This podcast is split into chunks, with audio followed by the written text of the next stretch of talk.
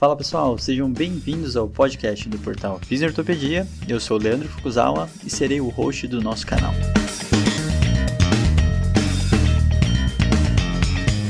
Esse podcast tem como função ressignificar o papel do fisioterapeuta em tempos modernos.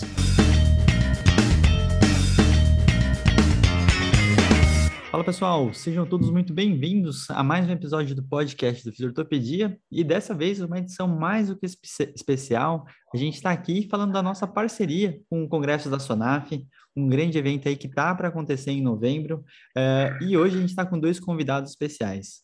Hoje eu estou sem o Rafael Cressi Calhate aqui, meu grande companheiro, mas estou muito bem acompanhado, conhecendo duas pessoas excepcionais aqui, muito experientes no assunto, e estou aqui literalmente para aprender sobre esportes paralímpicos. Então, primeiro eu vou começar aqui com as damas.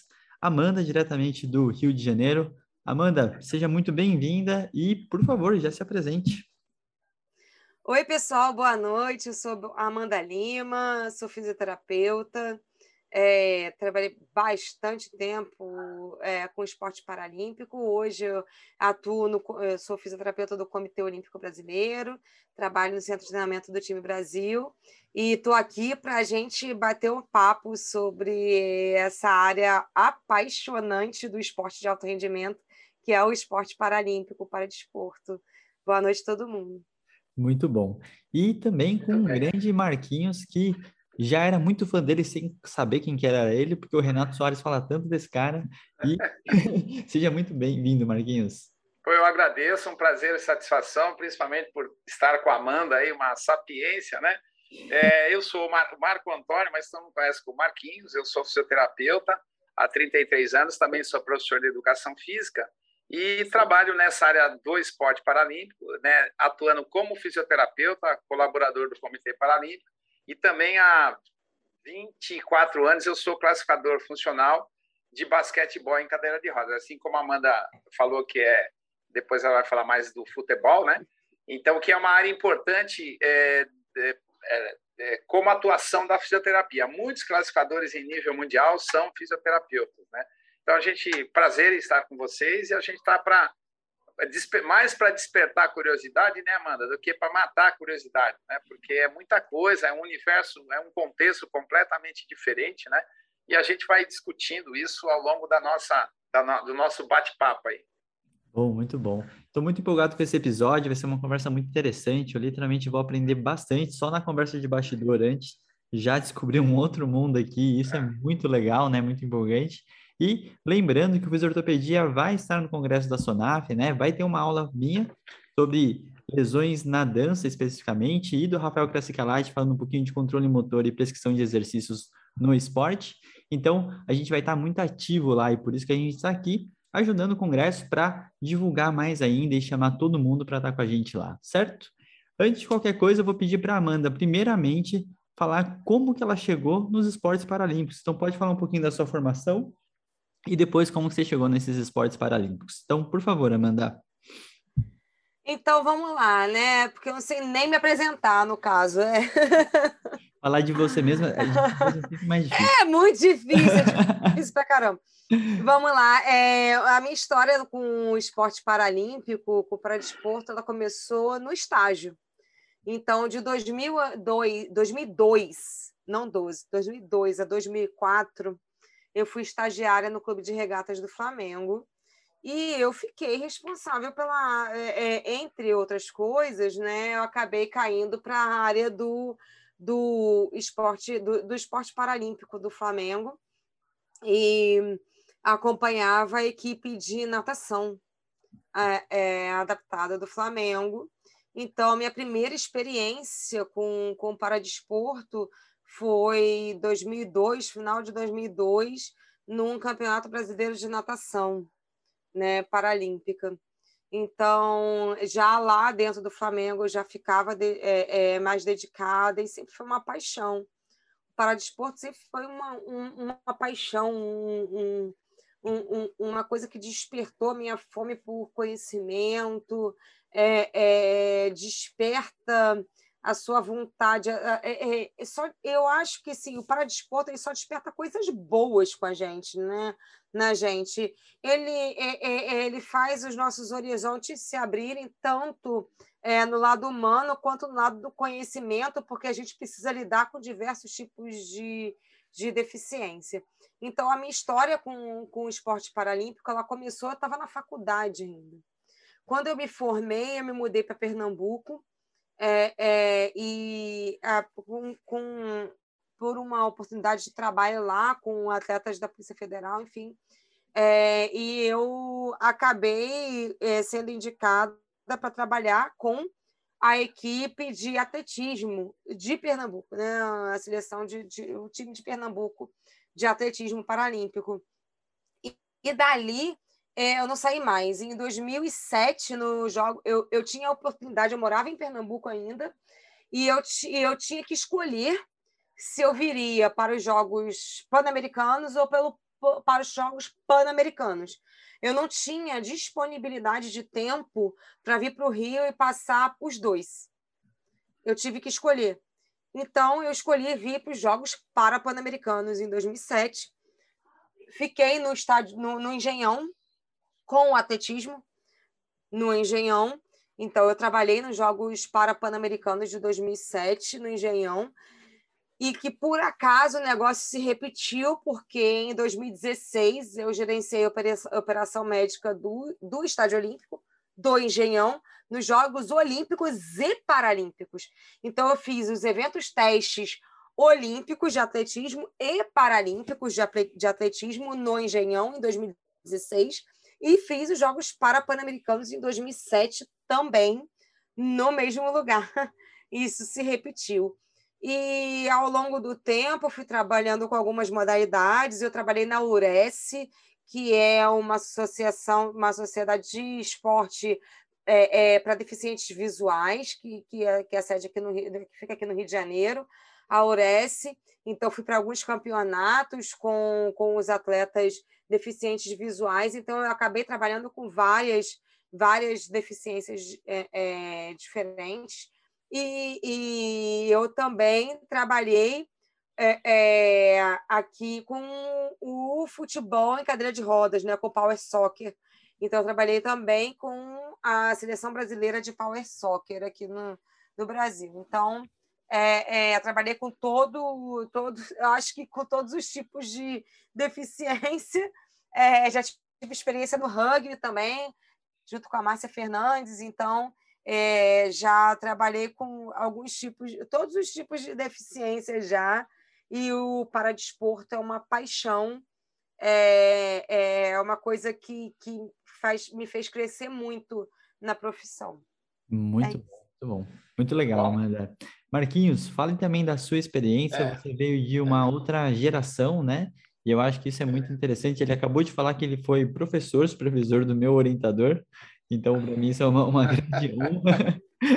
E nessa parte, eu acho que é legal você falar também como você chegou, porque foram outros momentos com outras dificuldades, né? Então, sim. Como que você chegou nesses esportes paralímpicos? Eu não tive a mesma sorte que a Amanda, porque tanto na minha formação em educação física e em fisioterapia, eu não tive qualquer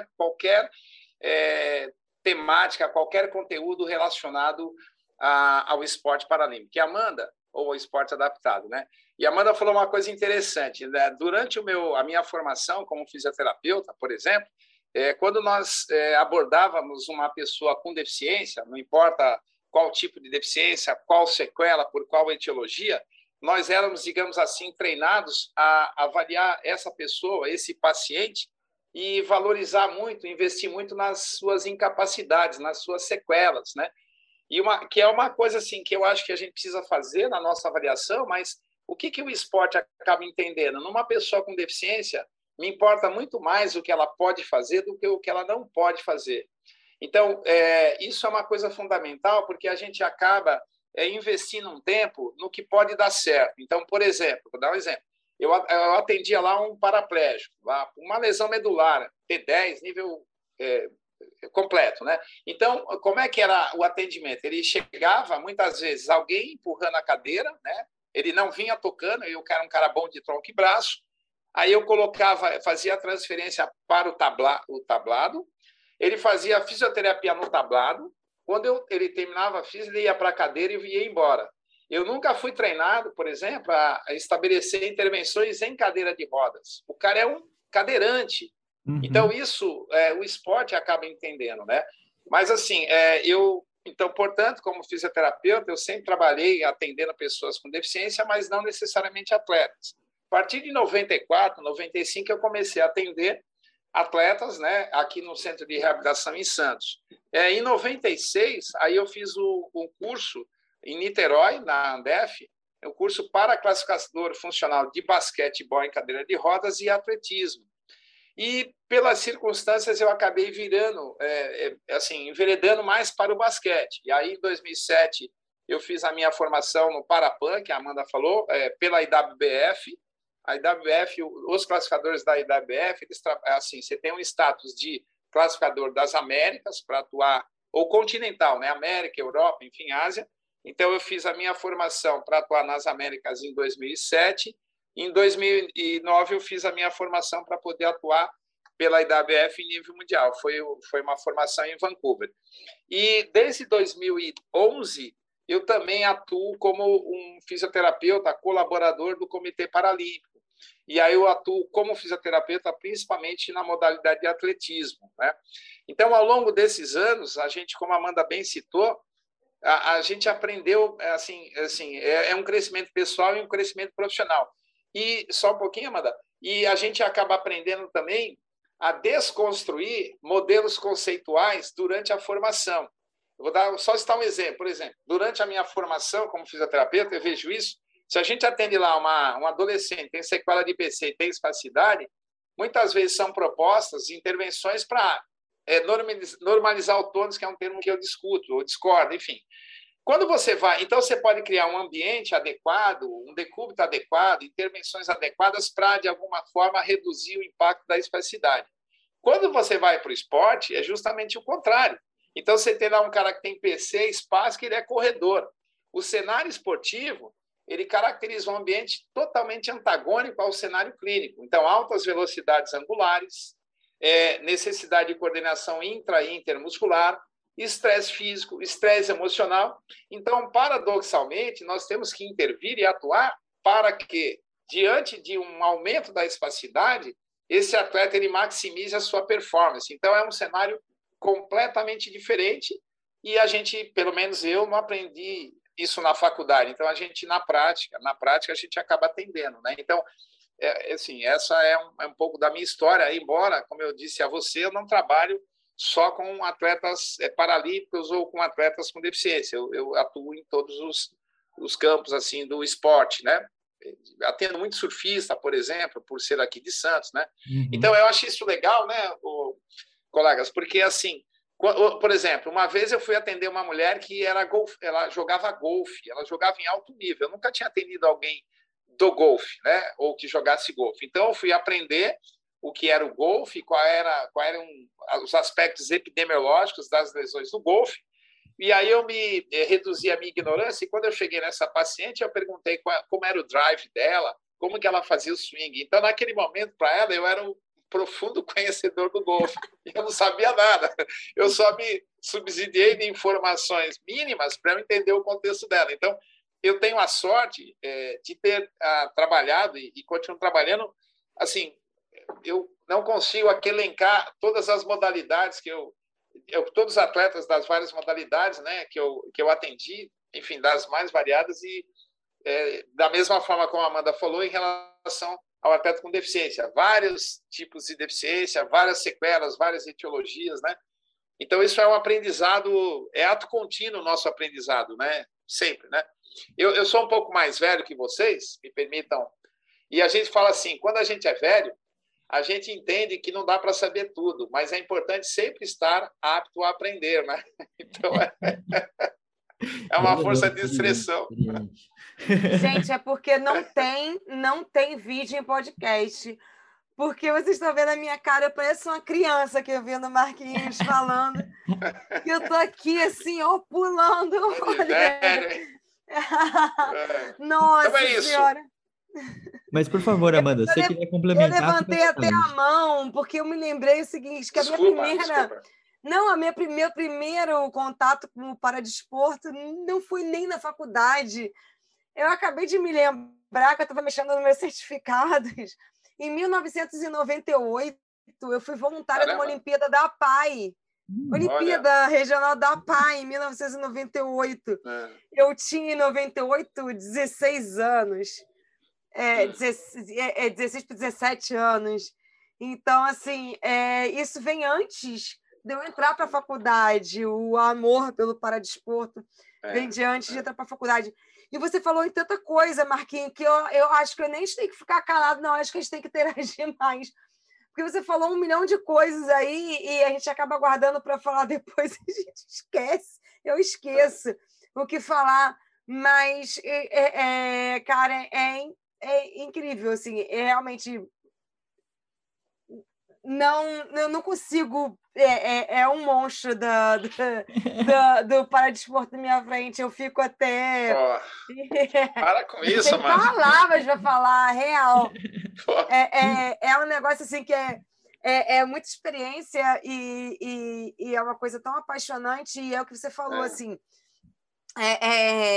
os esportes, eles vêm... O paradesporto, ele vem... gerando modalidades que elas vêm se complementando para serem totalmente inclusivas. É um negócio tão incrível que ele vem para ser totalmente inclusivo. Totalmente. Eu fiz o curso, eu sou classificadora internacional, né? A gente estava falando antes, e eu me perco no antes e depois, a gente estava falando antes, eu sou classificadora internacional no futebol de cadeira de rodas. Então, isso que você falou da gente... no esporte adaptado, você dá o valor para o que o atleta ele pode fazer, né? O potencial dele de fazer, de potencial de entrega do que a deficiência. É tão real isso, né? O esporte adaptado, ele está focado no que o atleta pode dar e não no que... E a minha experiência no esporte olímpico, naqueles milissegundos que você é menos do que o outro, né? Aqueles milésimos de segundo que o outro deu mais do que você. Não, cara. O esporte adaptado, ele é sobre o máximo que você pode dar do teu corpo, apesar de qualquer deficiência que você tenha, o que você sobre o que você dá além daquilo. E é isso que é encantador, é isso que é instigante, é isso que me faz pular na cadeira ouvindo o Marquinhos falar, porque é sobre isso. É sobre o quanto o teu corpo pode dar. Eu tenho uma história que eu tive um paratleta que depois foi para o rugby, mas quando eu estava, que eu falei que da minha experiência quando eu era acadêmica, que eu estava com a equipe de natação do Flamengo, eu tive um atleta, o André, que ele era tetra, tinha uma lesão parcial de C3, né? Ele fez essa lesão, inclusive, poxa, que eu gostaria de falar aqui, que para as pessoas que ainda têm uma reticência, nem todo mundo nasce deficiente, viu? Aliás, a maioria não nasce deficiente. A deficiência pode acontecer alguma lesão na tua vida que te leve a algum tipo de deficiência, e o esporte ele vai te estimular a te dar o teu melhor. Essa história do meu atleta, a gente vai começar na seara das histórias. Esse atleta, ele no dia da formatura dele, no curso de Direito, estava lá curtindo com os amigos, mergulhou na piscina, fez uma explosão de C3, fraturou C3. Fez uma lesão incompleta, né? Uma lesão parcial de C3. E ele era um tetra, maneira que a gente chama de tetrão, né? Ele era um tetraplégico, que ele tinha tríceps, mas não tinha inervação de bíceps, mas, enfim. E quando você falou da espasticidade, Marquinhos, quando a espasticidade ela te ajuda, eu também não gosto disso, a minimizar a espasticidade. Esse cara dirigia. Tetra, dirigindo, porque a espasticidade auxiliava com uma extensão de punho. Uhum. E entrou essa espasticidade, e o que ele fazia? Ele tinha uma adaptação no volante e ele conseguia dirigir um carro adaptado sendo tetraplégico. E muitas vezes, quando a gente pensa assim, em tetraplegia, você pensa numa pessoa totalmente incapacitada. E esse cara dirigia um carro adaptado para ele, porque a espasticidade, nesse caso, foi uma espasticidade funcional. Então, a gente não tem que trabalhar, Marquinho, para minimizar as espasticidades, a não ser que essa espasticidade esteja limitando a funcionalidade. Porque, às vezes, a espasticidade ela auxilia na funcionalidade. É uma espasticidade funcional e isso auxilia nas atividades de vida diária, né? Então, quando você falou assim, porque eu não concordo com minimizar as espasticidades, nem eu. Porque a espasticidade, muitas das vezes, auxilia na funcionalidade. E a gente trabalha o tempo todo no esporte, no esporte adaptado, com função. Então, o que te dá função te ajuda a ter independência, te ajuda a ter performance, te auxilia o tempo inteiro. E isso que você falou foi incrível, porque nunca me veio na cabeça, Marquinho, essa fala, né? Você, não vamos minimizar a espasticidade. Mas, às vezes, a espasticidade significa funcionalidade, e isso é benéfico. Isso é bem legal, que a gente tem conversado muito, né? A gente fala que a gente é profissional da saúde, mas a gente vem de muita doença, né? E quando a gente conversa com o nosso paciente, no geral, né? A gente fala mais sobre a doença dele do que realmente essa parte que o Marquinhos falou sobre potencializar as capacidades e realmente os caminhos que podem direcionar. Isso eu acho uma fala muito interessante. Pode falar, Maria. Uma fala mais interessante é que deficiência não é doença. Exatamente. É diferente. Né, Marquinho? Fala aí, desenvolve isso. Aí, porque é importante. Não é, por exemplo, eu faço parte do ambulatório de esporte adaptado da Neuromuscular da Unifesp. Quando nós começamos lá, em 2003, 2004, era muito comum quando os vários profissionais, é uma equipe interprofissional, então imagina lá, chegava um atleta de basquetebol em cadeira de rodas, ele se posicionava na frente do colega físico, médico. Uma das primeiras perguntas é: qual é a sua doença, né? Então, vale lembrar, se a gente for à luz do CID, provavelmente todos nós tenhamos uma doença. Tem um amigo meu que ele fala que ele é casado com a mesma esposa há 30 anos, então ele tem monogamia compulsiva, né?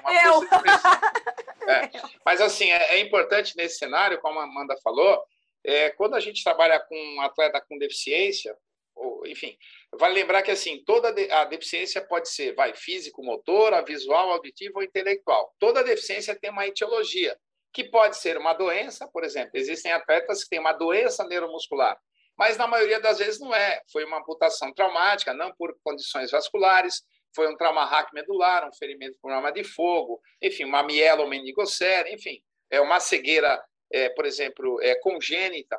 Né? Então, é importante a gente diferenciar o tipo de deficiência, a etiologia. Por quê? Por exemplo, se eu vou trabalhar uma equipe de basquete, eu tenho 2 paraplégicos, por exemplo, então, com a mesma sequela. Só que eles têm deficiência física. Um tem como etiologia, por exemplo, poliomielite, sequela de pólio. Esse cara, ele não tem alteração na sensibilidade, ele não tem alterações autonômicas, ele tem uma plegia, por exemplo, flácida. Eu não preciso me preocupar com úlceras por pressão, com infecções urinárias de repetição, porque ele não precisa usar sonda de alívio, de demora. O cara que tem um trauma raquimedular, a gente precisa ter um outro tipo de abordagem, porque ele vai ter alterações autonômicas, não tem sensibilidade, maior regulação térmica. Isso, regulação térmica. Por exemplo, a Amanda falou dos atletas com lesão medular alta. Eles podem ter alteração de termorregulação. Então, eles não termorregula, então a gente precisa controlar temperatura durante treinamento, durante jogo. Então é muito importante entender isso. E só pegando um gancho de que a Amanda falou também, uma coisa sensacional do esporte é porque, independentemente da sequela, esse cara pode ter uma alta performance. Então a gente vê, por exemplo, na bocha, você vê o cara tetraplégico, sem nenhum movimento funcional apendicular, e ele vai jogar, por exemplo, uma classe BC3, ele vai jogar a bolinha numa calha, tem um calheiro com movimentos da cabeça. E olha que sensacional, pode ser que se nós pegarmos, por exemplo, o Zé, que é um atleta nosso, e colocarmos ele para jogar com talvez todos nós que estejamos aqui, pode ser que nenhum de nós ganhe dele, porque aí eu vou falar, Amanda não vai ganhar, eu não vou ganhar, o Fukuzawa não vai ganhar, o Renato não vai ganhar, porque nós não somos atletas daquela modalidade. Então, isso é uma coisa muito interessante. E só para pegar um outro gancho, vale lembrar que a história recente, relativamente recente do esporte, o esporte começou no processo de reabilitação, lá na segunda metade do século passado. E uma coisa que hoje a gente sabe que é uma verdade absoluta é o quanto o esporte adaptado é vinculado ao processo de reabilitação, não necessariamente com fins competitivos, é talvez uma das melhores ferramentas para o processo de reabilitação. Porque muitas vezes a fisioterapia, as intervenções, elas são baseadas em objetivos que muitas vezes são aleatórios. E o esporte, ele caracteriza um objetivo definido. Tem que fazer o gol, tem que nadar até lá, tem que correr, tem que saltar. E a gente tem várias evidências mostrando que quando você tem uma tarefa neuromotora onde o objetivo é definido, isso facilita a percepção da tarefa, e aí você falou, por exemplo, envolve o controle neuromuscular, a atenção e principalmente a motivação. Então, às vezes, o cara lá com deficiência vai fazer a fisioterapia, ele... Enfim, por mais que a gente estabeleça, fica uma coisa meia vaga. Na hora que ele vai fazer o esporte, é completamente diferente. Então, competitivo, né, Marquinhos? Isso, exatamente. A competição, a motivação é a competição, né, Marquinhos? Então, aquele cara que lá no processo de adaptação, ele é entendido como um incapaz ou cheio de disfunções, cheio de sequelas. Quando ele vai para o esporte, ele manifesta toda a sua excelência esportiva. Isso melhora a autoestima, isso melhora a relação intra e interpessoal. Então, se há, por mais paradoxal que possa parecer, vale comentar aqui, a deficiência e as sequelas, elas não são impedimentos para a felicidade. Eu já tive a oportunidade de conduzir trabalhos avaliando qualidade de vida em pessoas com deficiência que faziam e que não faziam, chover no molhado. Então, esses caras são motivados, né? Eles não, como a Amanda falou, às vezes... O cara tem uma sequela de PC e nunca fez esporte. Então, ele é visto como um eterno paciente. Tratamento medicamentoso, clínico, bababá. Aí ele começa a jogar bocha. Ele deixa de ser um paciente e passa a ser um atleta. Ele deixa de tratar, ele passa a treinar. Isso modifica completamente o cenário da pessoa, dos seus familiares e o nosso também, né? Porque a gente aprende com isso. Isso é uma ferramenta sensacional. Infelizmente, no nosso país... A maioria dos centros de reabilitação não incluem o esporte adaptado, não necessariamente competitivo, mas tem vários centros de reabilitação no mundo que o paciente, na condição de paciente, ele é obrigado, é um contrato terapêutico, ele é obrigado a escolher uma modalidade. Então, ele vai fazer físio, TO, fono, psico e vai escolher uma modalidade de esporte adaptado. Nem que seja tocar a maca, como tem no centro da Suíça, os pacientes na maca, uma maca que tem uma roda grande. Então, ele fica em decúbito ventral e ele vai tocando a roda da maca na pista. É uma coisa sensacional, entendeu? Sensacional. E Marquinho, essa funcionalidade, essa competitividade, esse atleta ele viaja. E isso trabalha também as relações familiares. Porque quando um atleta, por exemplo, eu tenho tive atletas lá no Power Soccer com distrofia muscular de Duchenne. São atletas, distrofia de muscular de Duchenne, esses atletas, eles via de regra, quando você pega a etiologia da doença e tal, são pessoas que têm uma expectativa de vida média muito baixa, né? Só que no esporte eles se ultrapassam. Todos os que a gente tem na BFC, eles ultrapassam a expectativa de vida média da doença, né? E mais... a independência que isso gera. Porque esses atletas, né, quando você fala assim, pronto, sou uma pessoa com deficiência, você deixa de ser paciente, você passa a ser atleta, você começa a viajar, a competir, a viajar para competir, e quando você viaja para competir, via de regra, você não leva a sua família, tá ali, você conquista uma independência, dependendo... da tua deficiência, da etiologia da tua deficiência, você consegue ter uma independência. Você viaja o mundo. o tetraplégico, o distrófico e tal, eles começam a descobrir um mundo de possibilidades. Eles começam a ter relações interpessoais que são independentes de cuidadores e de família, e isso, para o lado psicossocial, é sensacional.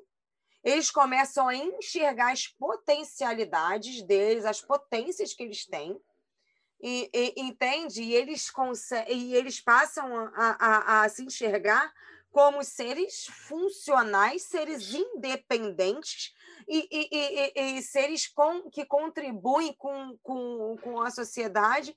E isso, o esporte, como o Marquinhos falou, né, ele veio desde a guerra, com os soldados deficientes, né, que eram amputados, e aí você começou a expandir a coisa. Para você ver como essa socialização, essa funcionalização da deficiência, né? Não sei se eu posso falar assim, mas como isso faz, isso progride, isso gera um bem. Eu fui para um simpósio nacional de distrofia muscular e as pessoas lá, você via claramente, né, você tinha que... E aí eu fui para falar do power soccer, né, do esporte para o distrófico. E tinha gente que me perguntava se isso é real, o meu filho pode mesmo jogar futebol? E, Marquinhos, você falou assim, da bocha. No power soccer, o artilheiro da Copa Libertadores de 2018, ele tocava a cadeira com o queixo, um joystick no queixo, e ele tocava a cadeira só com um movimento de queixo, de cervical, entendeu? Então, assim, para explicar, o power soccer é uma modalidade esportiva, que é o futebol em cadeira de rodas, onde os atletas eles participam dessa modalidade, eles jogam com uma cadeira que é uma gaiola, uma cadeira você precisa tocar uma cadeira elétrica, então é uma cadeira de rodas elétrica que vem com uma gaiola, como está com voz, né? Vou explicar. É uma gaiola em volta, a bola é de um tamanho mais 4, 5 vezes maior do que a bola normal, então a bola maior, e esses atletas, aquela cadeira elétrica, ela é adaptada para o teu nível de deficiência. Então, tinha atleta que era com a deficiência de talidomida, lembra? Na época ainda? Então, você também não tem diferença de idade, né? Porque eu tinha atletas de 50 e tantos anos jogando com atletas de 15, tá? Então, é totalmente inclusivo. E o Power Soccer, ele surgiu para assumir esses atletas que, por exemplo, o rugby de cadeira de rodas e o rugby de cadeira de rodas, os atletas, eles têm que ter um acometimento nos 4 membros, né? E o Power Soccer é também acometimento em 4 membros, porém que você tem a necessidade de uma... Você não consegue tocar a cadeira, né? Você tem uma necessidade de uma cadeira elétrica. E essa cadeira elétrica é adaptada com uma gaiola em volta para você poder jogar.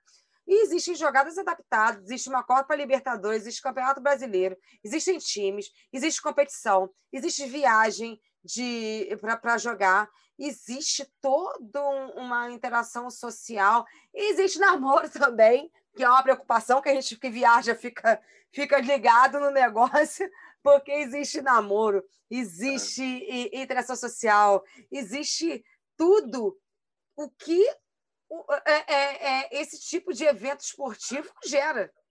E é uma coisa que a gente precisa ter na cabeça, né? De não gerar uma... Eu falo para todo mundo, quando eu pego um deficiente assim, que se vê deficiente, por exemplo, num trauma raquimedular, numa sequela de PAF, numa coisa assim, que a gente vê aquele primeiro impacto, quando você se depara com a deficiência, que é muito difícil, você começa a mostrar o outro lado, porque o esporte, ele modifica isso.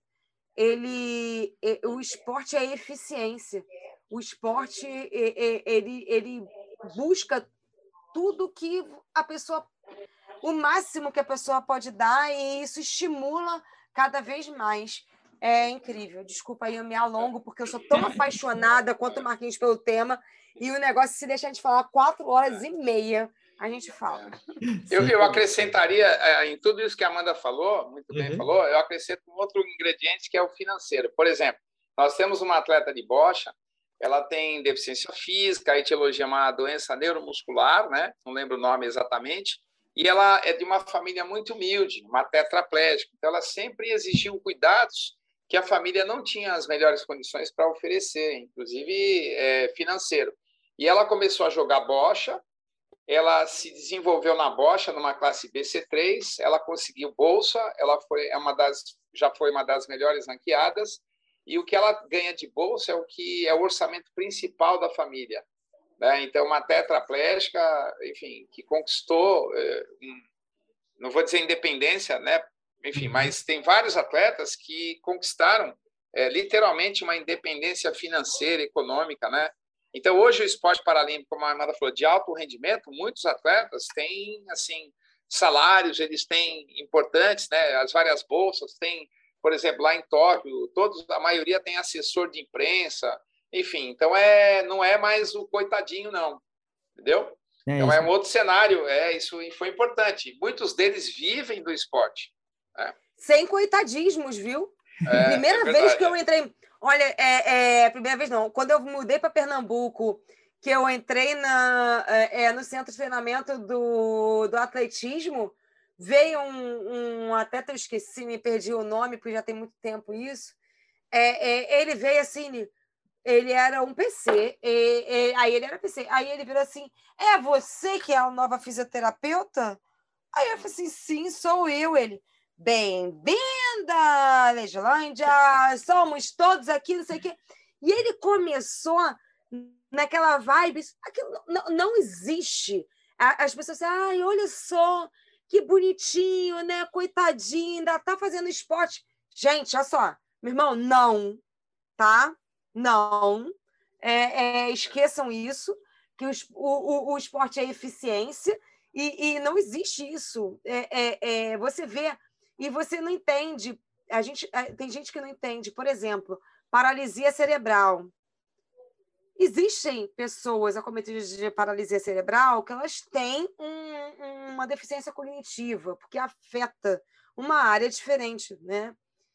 Mas eu tive um PC atleta, que ele era pai de 2 filhos, dirigia um carro adaptado e tinha uma vida, viajava o mundo competindo e tem uma vida totalmente funcional. Então, a gente precisa desligar essa ideia, porque é isso que atrasa, inclusive, o esporte paralímpico. A ideia do coitadismo, a ideia do deficiente dependente, algumas vezes... E eu ouso dizer que a maioria absoluta não. Algumas vezes existe uma deficiência mais dependente e tal, mas que a gente consegue, com o esporte, trabalhar todas as eficiências e deixar a pessoa cada vez menos dependente do familiar ou do cuidador, sim, com certeza. O esporte ele gera eficiência, o esporte gera independência, o esporte melhora a saúde mental da pessoa com deficiência, o esporte ele socializa, o esporte integra, o esporte gera renda, o esporte... Eu conheço vários paratletas que são arrimos de família, que com o esporte, não só com as bolsas, mas com o patrocínio, com o salário de clubes, eles gerenciam e sustentam a família. E como família, eu não digo só pai e mãe que estou cuidando deles, eu estou falando de esposa, de marido, de filhos. Tá? Filhos, tá bom? Então, a gente precisa mudar a cabeça, porque só falando sobre isso a gente consegue mudar a concepção sobre o assunto. Tá? A gente precisa parar de ter medo de falar. As deficiências existem, gente. Existe. Uhum.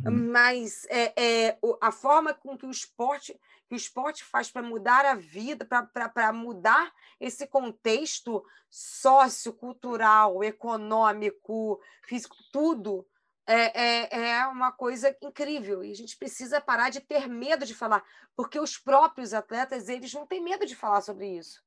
Se você sentar... Eu fui zoada, já estou entrando em outra coisa. No Parapan, uhum. Eu vim trabalhar no Parapan, e aí eu estava lá no staff do Parapan, né? Com o time e tal. Eu estava fora do Rio de Janeiro, aí eu tinha o Felipe Zumba, você conhece o Felipe? Conheço. Corredor, né?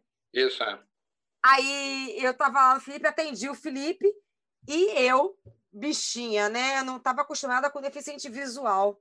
Eu estava acostumada com cadeirante, com deficiente físico. A minha experiência com deficiência visual era pouquíssima. Estava acostumada com deficiente visual. E fui para o Parapan, né? E aí é nessas pegadinhas que a gente cai. Você está acostumada a trabalhar com deficiência física. Você está lá carregando cadeira de roda para cima e para baixo, trabalhando com deficiente físico. Aí você vai para o deficiente visual. Terminei de trabalhar o Felipe e o Justino era o guia dele. Justino. Gente boníssima. É. Justino era o guia dele. Estava o Justino sentado e eu atendendo o Felipe. No final do meu atendimento, eu vou lá e ajudo ele a calçar o tênis. Eles começam a rir na minha cara. 2007. Eles começam a rir na minha cara. Aí eu, que foi? Aí o Felipe pra mim falou assim, tudo bem, por mim. Eu sei calçar meu tênis desde que eu tinha 3 anos de idade. Mas se você quiser calçar meu tênis, tudo bem. Porque eu nem me incomodo, que é menos trabalho para mim. Eu, toma. Vai. Olha só. Eu estava acostumada com um tetraplégico que não conseguia calçar o tênis. E eu fui para o deficiente visual, eu fui calçar o tênis dele, tomei uma. Tudo bem. Se você, desde meus 3 anos de idade, eu calço meu tênis. Mas se você quiser calçar meu tênis, tudo bem. Aí eu, olha, toma ali. E também fica aí outra coisa. Trabalhar com o paradesporto, não trabalhar com o paradesporto. Se você está acostumado a trabalhar com deficiente intelectual, é uma coisa. Você está acostumado a trabalhar com deficiência física, é outra. Você está trabalhando com deficiência visual, é outra coisa. Não é? É um mundo... Se você trabalha com um atleta olímpico, você tem a preocupação que são várias modalidades, tem a diferença de modalidades. No paradesporto, você tem diferentes modalidades, você tem diferentes deficiências, uhum. né? Ou lesões, ou doenças, enfim. Cada esporte tem um monte. Como o Marquinhos falou, no basquete tem o amputado, aí você tem o lesado medular, aí você tem o que tem uma sequela de paralisia, enfim, isso tem um monte, né? E aí você fica tomando essas zoeiras o tempo todo. Deixa eu aproveitar essa parte, Amanda, e essa parte é a fala legal, e eu queria aproveitar o Marquinhos. Marquinhos, dentro de toda essa fala da Amanda, é muito interessante de entender, assim, a gente como fisioterapeuta, ou qualquer pessoa que esteja lidando com esse atleta, né? Quais são as competências e como que a gente se prepara para isso, né? Porque ele sai totalmente fora do roteiro do que a gente aprenderia numa faculdade, num curso.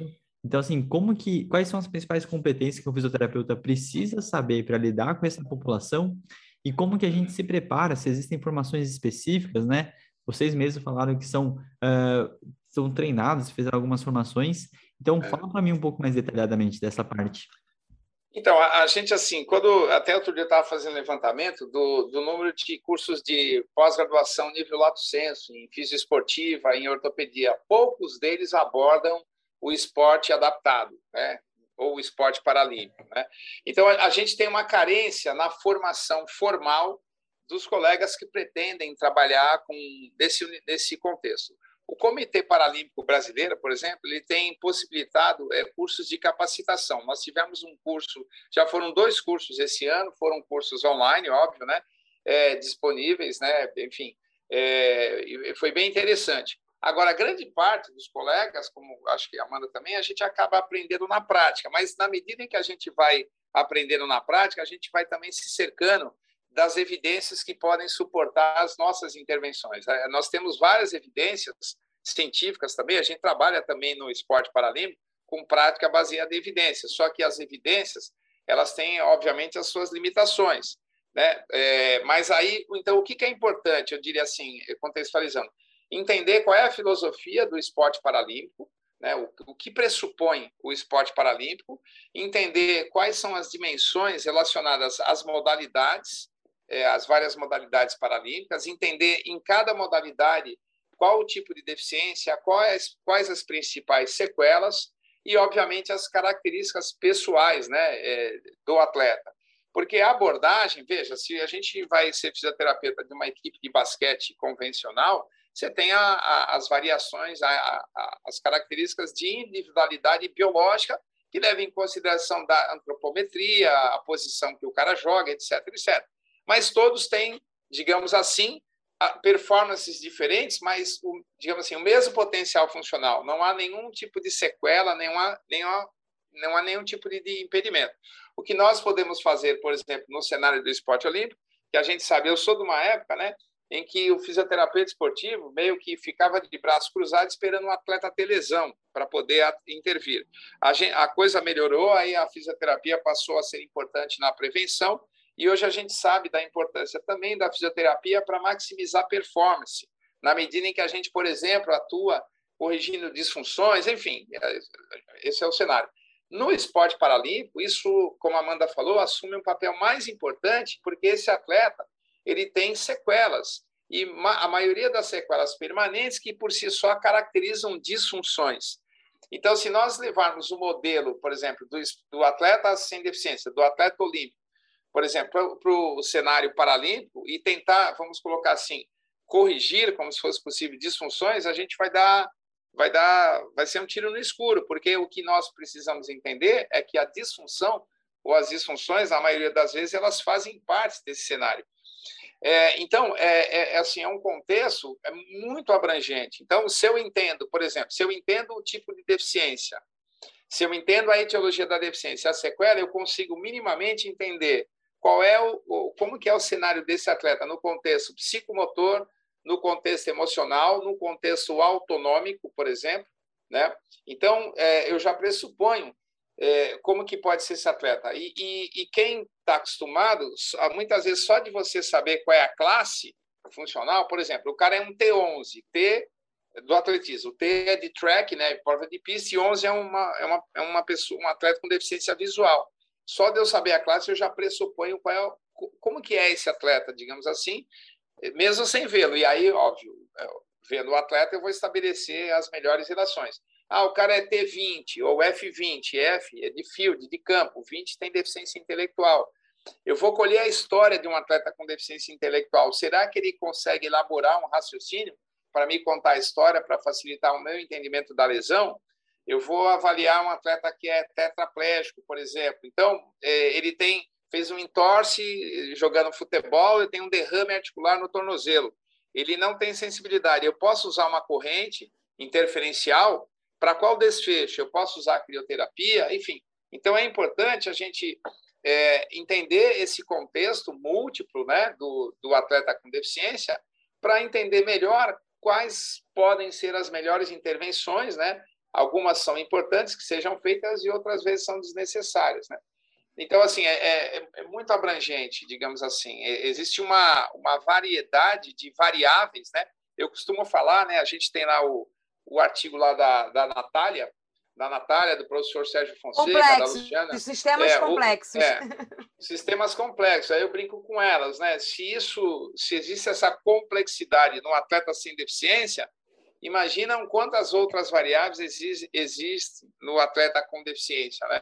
Mas, paradoxalmente, muitas disfunções que a gente encontra no atleta com deficiência não necessariamente caracterizam fatores de predisposição à lesão. O que acontece, por exemplo, no atleta paralímpico, no atleta olímpico. O cara faz um valgo dinâmico porque tem uma fraqueza por conta de uma sequela, sei lá, de um AVC. Você falou, Marquinhos, no golfe.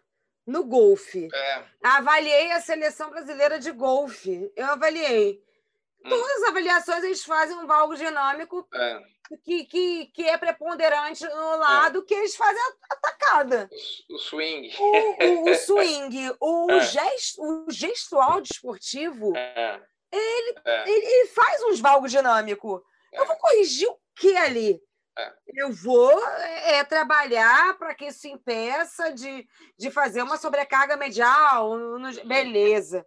Mas isso é característico da modalidade. Exatamente. Né? O valgo, ele é característico do swing.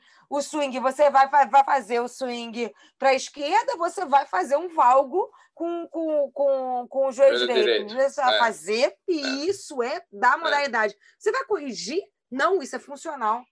Isso é funcional da modalidade.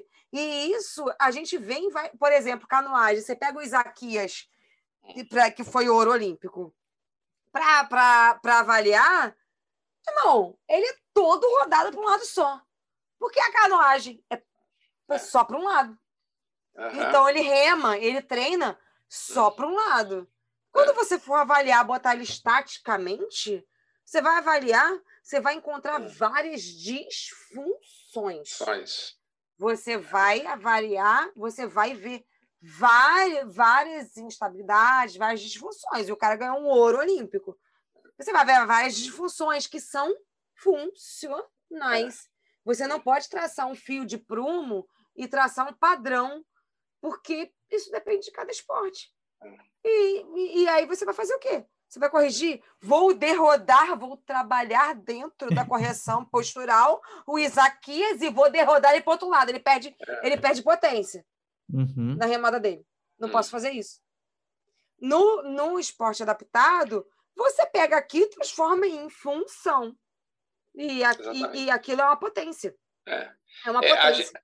A gente costuma falar que o atleta com deficiência, ele vicaria demais, ele faz as suas compensações. Se você limitar ou minimizar a possibilidade dele fazer essas vicariâncias, essas compensações, a funcionalidade, como a Amanda falou, diminui.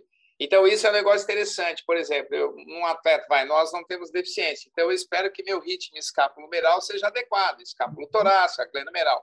Você pega um cara que tem, por exemplo, uma disfunção importante por conta de uma sequela de paralisia cerebral, ele não vai ter o ritmo escapulomeral que a gente espera. Então, se eu investir para tentar, vamos colocar assim, corrigir essa disfunção, isso vai fazer com que ele perca a função.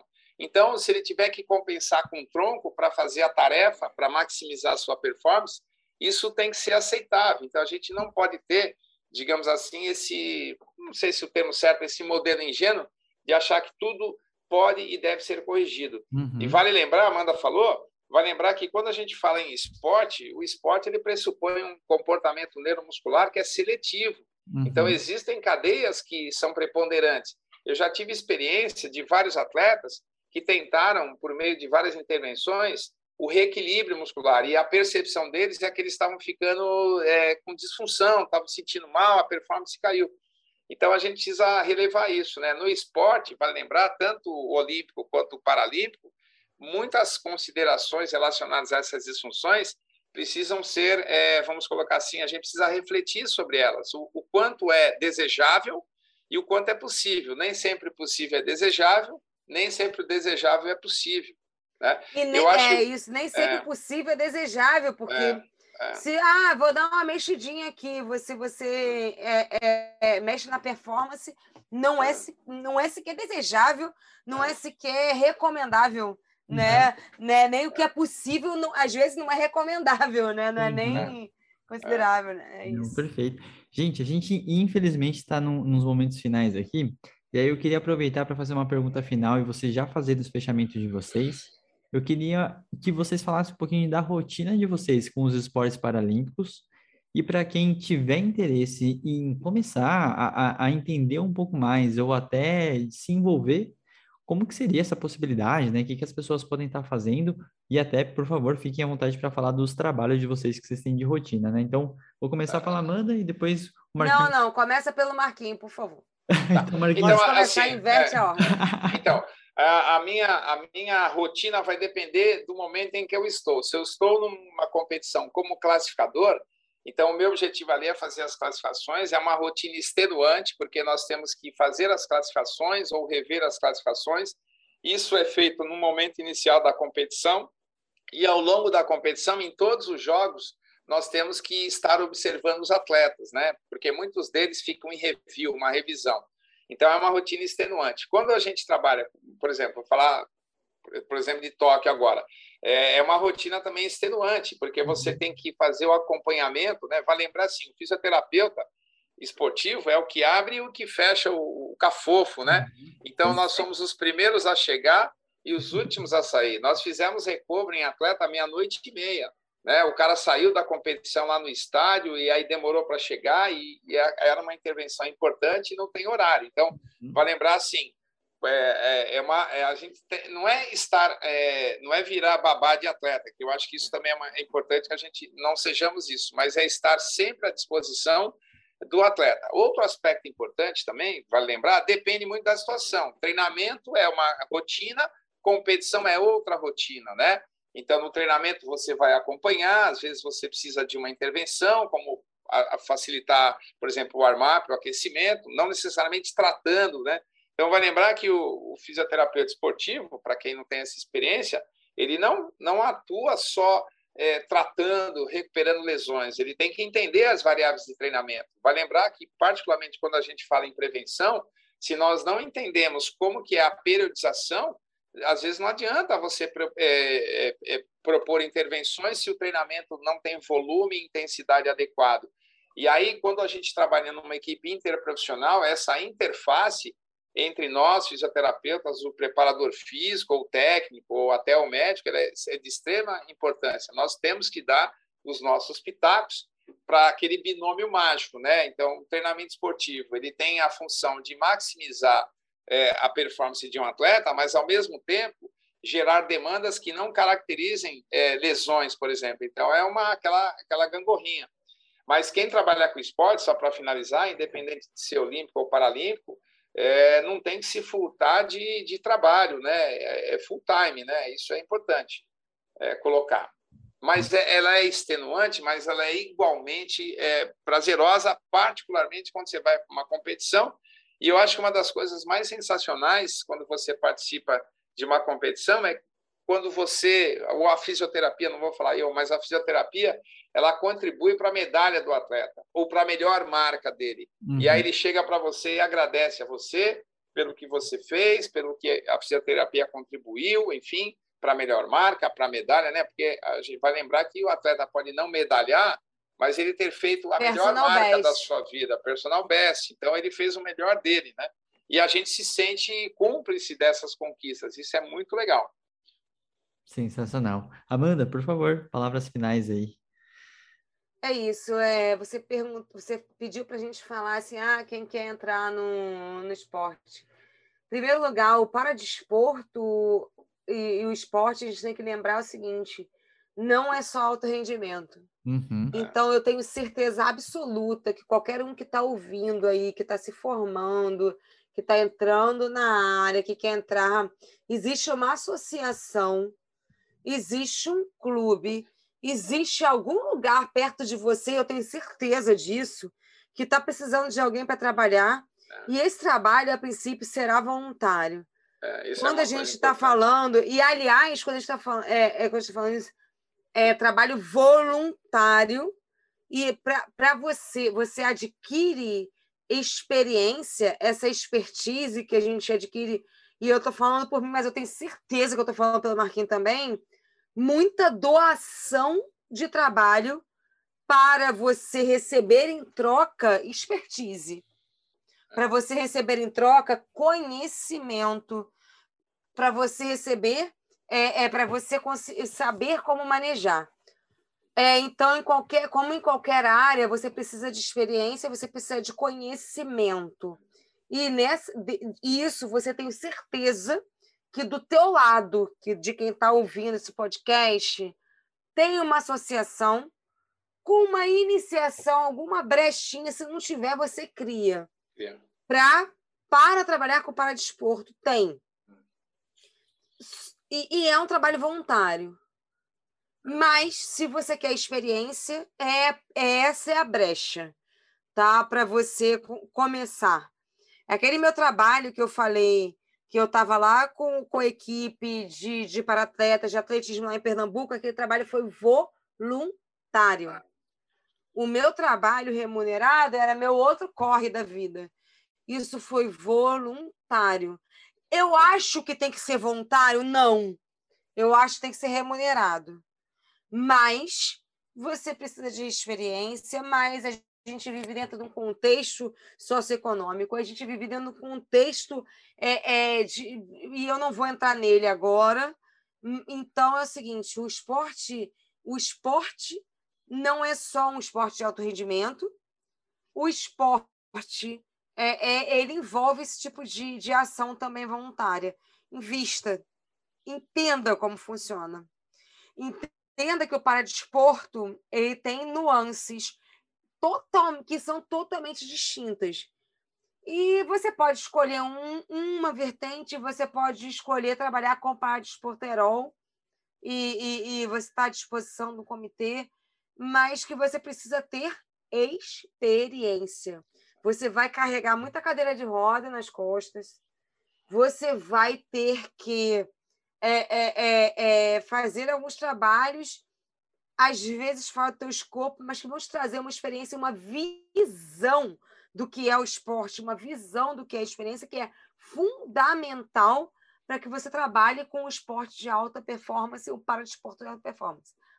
E isso eu também posso falar com o esporte olímpico também, não só paralímpico, porque o esporte olímpico também vai te pedir trabalho voluntário, também vai te exigir experiência, também vai te exigir flexibilidade para manejar diversas modalidades, são diferenças de pessoas. Então, invista nisso. Esteja aberto para observar, para aprender, se disponha a participar, se disponha a ajudar, se disponha a estar junto, que é certeza que o retorno é certo. É certo. Um dos braços do Comitê Paralímpico, criado recentemente, chama-se Educação Paralímpica. Uhum. Essa Educação Paralímpica, ela pretende capacitar profissionais de várias áreas, por exemplo, da área da saúde, incluindo a fisioterapia, e tem sido proposta. Então, assim, talvez uma das formas de ficar atento a isso é consultar periodicamente o site do CPB, né, cpb.org.br. Nós temos também a Academia Paralímpica, tem fomentado... A gente parou agora, obviamente, por conta da pandemia, mas a cada 2 anos nós temos o congresso da Academia Paralímpica, então você tem trabalho, você tem pesquisa, então isso é muito interessante, né? E o que a Amanda falou também é extremamente importante. Muitas vezes a pessoa ela cria um romantismo acerca do esporte, olímpico ou paralímpico. Ela acha que é um cenário de glamour. E na hora que ela se depara com o que é o esporte, que tem o seu glamour, mas acha que vai chegar lá e ficar de camarote, né? E aí a pessoa pode perceber que aquilo não faz parte do contexto dela, porque existe doação. Eu costumo falar, né? Eu acho que a Amanda vai concordar, vocês também, se a gente tem que reduzir as incertezas das nossas intervenções, no esporte isso é mais importante ainda, porque a gente está lidando com um cara cujas intervenções fisioterapêuticas, ela pode fazer aquele cara ganhar a medalha ou perder a medalha, pode colocá-lo em competição ou não. E margem de erro é pequena, né, Marquinhos? Exatamente. A margem de erro é muito pequena. E muitas vezes, até uma intervenção que não tenha a melhor evidência faz parte do valor do atleta, e se você não faz, ele vai reclamar, ele vai pedir para alguém fazer. Então, isso são questões, o esporte realmente, o atleta, ele é completamente diferente, né? E a gente acaba aprendendo muito isso, né? Os valores do atleta, as crenças deles, algumas são inadequadas do próprio treinador, etc, etc. Mas a gente pode morrer de estresse, mas nunca vai morrer de tédio, né? Maravilhoso, vou tatuar isso, Marquinhos.